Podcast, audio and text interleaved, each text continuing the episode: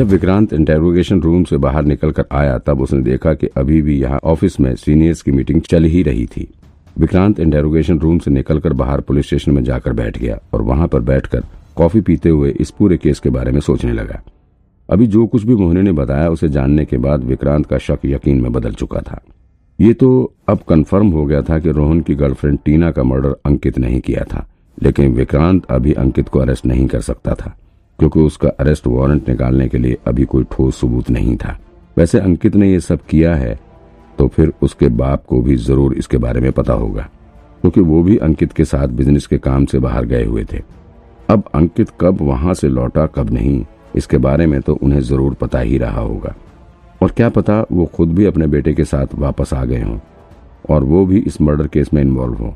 लेकिन मिस्टर तलवार ऐसे लगते तो नहीं। उन्होंने खुद रोहन को जेल से निकालने के लिए कितनी मेहनत की है। रोहन को जेल से निकालने के लिए उन्होंने बहुत पैसा खर्च किया है।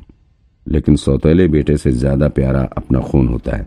हो सकता है कि जब अंकित ने टीना का मर्डर कर दिया हो, तब मिस्टर तलवार ने अंकित को बचाने के लिए उसका साथ दिया हो। और फिर जब रोहन जेल में चला गया तो फिर उसकी माँ मीनाक्षी की हालत खराब होने लगी। इस वजह से फिर उसने रोहन को भी जेल से छुड़ाने के लिए प्रयास करना शुरू कर दिया।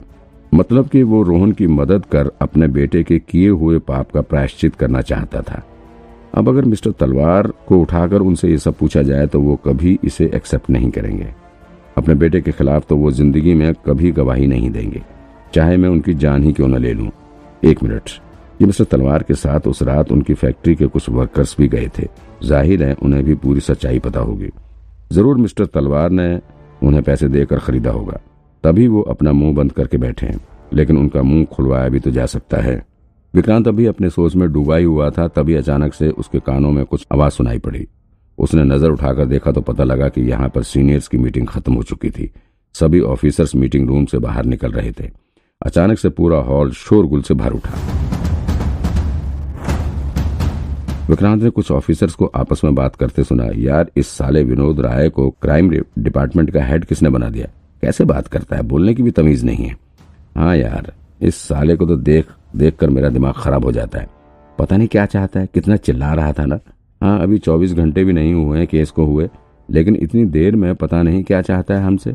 इतनी जल्दी कहाँ से पकड़ लाए? टाइम लगता है, इस साले को कौन समझाए? देखा नहीं कैसे बोल रहा था। तुम सब यूजलेस हो, साला। पता नहीं क्या सोच के हेडक्वार्टर वालों ने इसे क्राइम डिपार्टमेंट का हेड बना दिया है। समझ ही नहीं आ रहा। और देखा तुमने, बोलते समय इसकी नाक कैसे हो जाती है। मन कर रहा था कि उसकी नाक पर जाकर पंच कर दूँ। अच्छा अच्छा ठीक है ठीक है ठीक है, बस। अचानक से आकाश ने इन सभी को शांत कराते हुए कहा, देखो, अगर उसको जवाब देना ही है तो फिर फटाफट ये केस सॉल्व करके दिखाओ। यही उसकी बातों का मुँह तोड़ जवाब होगा। जवाब ज़ुबान से नहीं, बल्कि अपने काम से देना चाहिए। चलो सब लोग, काम पे लग जाओ अब। अरे विक्रांत सर, आप बाहर आ गए। जैसे आकाश की नज़र विक्रांत पर पड़ी, उसने मुस्कुराते हुए कहा, आकाश की उम्र विक्रांत से एक दो साल कम ही थी। वो भी काफ़ी तेज तरार ऑफिसर था। तभी बहुत जल्दी प्रमोट करके उसे नागपाड़ा थाने का सीनियर इंस्पेक्टर बना दिया गया था। आइए सर, बाहर आइए, फिर कुछ बात करते हैं। तभी स्वाति खुशी के मारे डेस्क से उठकर उन दोनों के पास चली आई। वो विक्रांत और आकाश को लेकर ऑफ़िस के एक खाली कमरे में लेकर गई।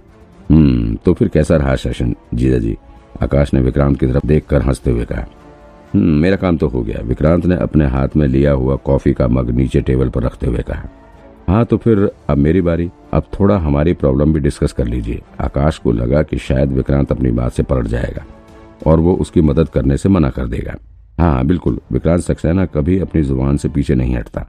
जो कहा है मैंने उसे पूरा करूँगा। विक्रांत ने फिर से कॉफ़ी की एक चुस्की लेते हुए कहा देखो, मैं तुम्हें इस केस का अपना एक रफ आइडिया दूँगा। अब ये तुम्हारे हाथ में है कि तुम मेरे इस आइडिया को कैसे इम्प्लीमेंट करते हो। ठीक है ठीक है। आकाश ने अपना सिर हिलाते हुए कहा।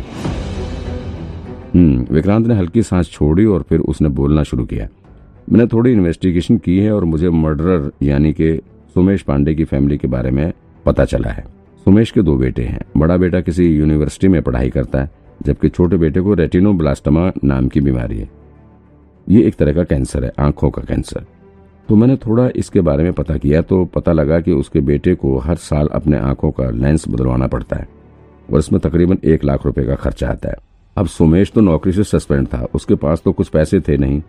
उसकी वाइफ किसी टेलर के यहाँ सिलाई का काम करती थी और उसी के पैसे से इसका घर चलता था।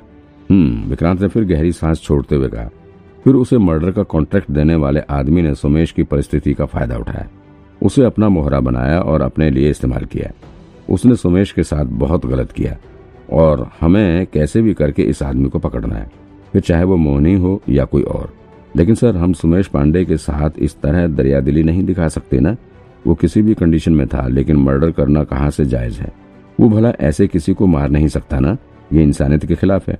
एक मिनट, आकाश सर। पहले जो विक्रांत सर कह रहे हैं, उसे ध्यान से सुन लेते हैं। स्वाति, जो कि हमेशा हड़बड़ी में रहती है आज ना जाने कैसे बेहद धैर्यता दिखाते हुए अपने सीनियर आकाश को भी शांत रहने की सीख दे रही थी। विक्रांत ने एक लंबी सांस छोड़ी और फिर बोल पड़ा, देखो, ऐसा है कॉन्ट्रैक्ट किलिंग भी कई तरह की होती है, लेकिन सुमेश का इससे कोई मतलब नहीं है। ये बहुत अलग तरह की कॉन्ट्रैक्ट किलिंग है। इसे अंग्रेज़ी में ऑफ़ हैंड गुड्स भी कहा जाता है। मतलब इसमें किलर का मारे गए आदमी से कोई लेना देना नहीं होता है।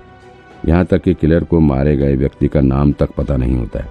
हम्म, वैसे मुझे पर्सनली इसके बारे में ज़्यादा कुछ नहीं पता है बस मैंने सुना है इसके बारे में। देखो सुमेश की सिचुएशन थोड़ी अलग है। तो यहाँ एक लू पोल भी है। तो हो सकता है कि हमें उसका फ़ायदा मिल सके। ये सुनकर आकाश और स्वाति एक दूसरे को थोड़ी घबराई हुई नज़रों से देखने लगे। फिर विक्रांत ने आगे कहा अच्छा मैं तुम लोगों को सिंपल लैंग्वेज में बताता हूँ। ऐसा है कि सुमेश के घर की स्थिति ठीक नहीं थी। पैसे की बहुत तंगी थी और सुमेश के पास कोई कमाई का ज़रिया नहीं था। फिर फिर क्या हुआ कि इस कॉन्ट्रैक्ट देने वाले आदमी ने उसे ढूंढा और उसकी मजबूरी का फ़ायदा उठाते हुए उसे ये किलिंग करने का ऑफ़र दिया। इसके बदले में उसे काफ़ी सारे पैसे का ऑफ़र दिया गया। अब अपने बच्चे को बचाने के लिए और अपनी फैमिली की पैसों की तंगी को खत्म करने के लिए सुमेश ने ये ऑफ़र एक्सेप्ट किया और फिर उसके कहने पर मेहता सिस्टर्स का जाकर मर्डर कर दिया। लेकिन अब समस्या यह है कि उस आदमी ने फ़ीस की पेमेंट कैसे की? फ़ीस मतलब किलिंग की। किलिंग फ़ी, स्वाति ने पूछा। हाँ किलिंग फ़ी। नॉर्मल कंडीशन में तो कुछ पैसे पहले डिपॉजिट होने चाहिए और फिर जब काम पूरा हो जाता है, तब बाकी के पैसे उसे दिए जाने थे। विक्रांत ने बताया, लेकिन सुमेश के केस में मुझे ये लग रहा है कि ये हुआ होगा कि पहले उसे अपना काम खत्म करना था, फिर उसे पैसे मिलते। मतलब कि पहले वो मेहता सिस्टर्स को मारता और फिर वो जानबूझकर खुद को पुलिस से अरेस्ट करवाता और फिर वहाँ पर वो पुलिस के सामने मोहनी का नाम लेता और फिर मोहनी को जेल हो जाती, फिर जाकर सुमेश को पूरे पैसे मिलते। अब अगर सुमेश ज़िंदा होता तो उसके पास ये भी रास्ता था कि अगर उसे पैसे नहीं मिलते तो फिर वो अपना बयान बदल सकता था। लेकिन सुमेश तो अब मर चुका है, स्वाति ने कहा। एग्जैक्टली तो चूँकि सुमेश मर चुका है, इसलिए मुझे एक रफ आइडिया आ रहा है कि विक्रांत ने कहा, जब मैं सुमेश का पीछा कर रहा था तो मुझे उसकी आँखों में मौत का कोई खौफ नहीं नज़र आ रहा था। ऐसा लग रहा था कि वो जानबूझकर मरना चाह रहा था। वो बीच सड़क पर कूद पड़ा था और फिर जिस तरह से उसने छत से नीचे छलांग लगाई थी, उसे देखकर तो यही लग रहा था कि वो जानबूझकर मरने की कोशिश कर रहा था। लेकिन ये मत भूलो कि सुमेश एक पुलिस वाला भी था। उसे अच्छे से पता रहा होगा कि अगर वो ऐसा कुछ काम कर रहा है तो फिर उसका बचना नामुमकिन ही है। तो फिर भला उसने कैसे अपने बचाव के लिए कोई सबूत नहीं छोड़ा? मैं मैं समझी नहीं। अगर उसे मरना ही था तो फिर भला वो क्यों खुद को बचाने के लिए कोई सबूत छोड़ता है? स्वाति ने थोड़े कंफ्यूजन में सवाल किया। ना, अगर वो मर जाता, आकाश ने बताया।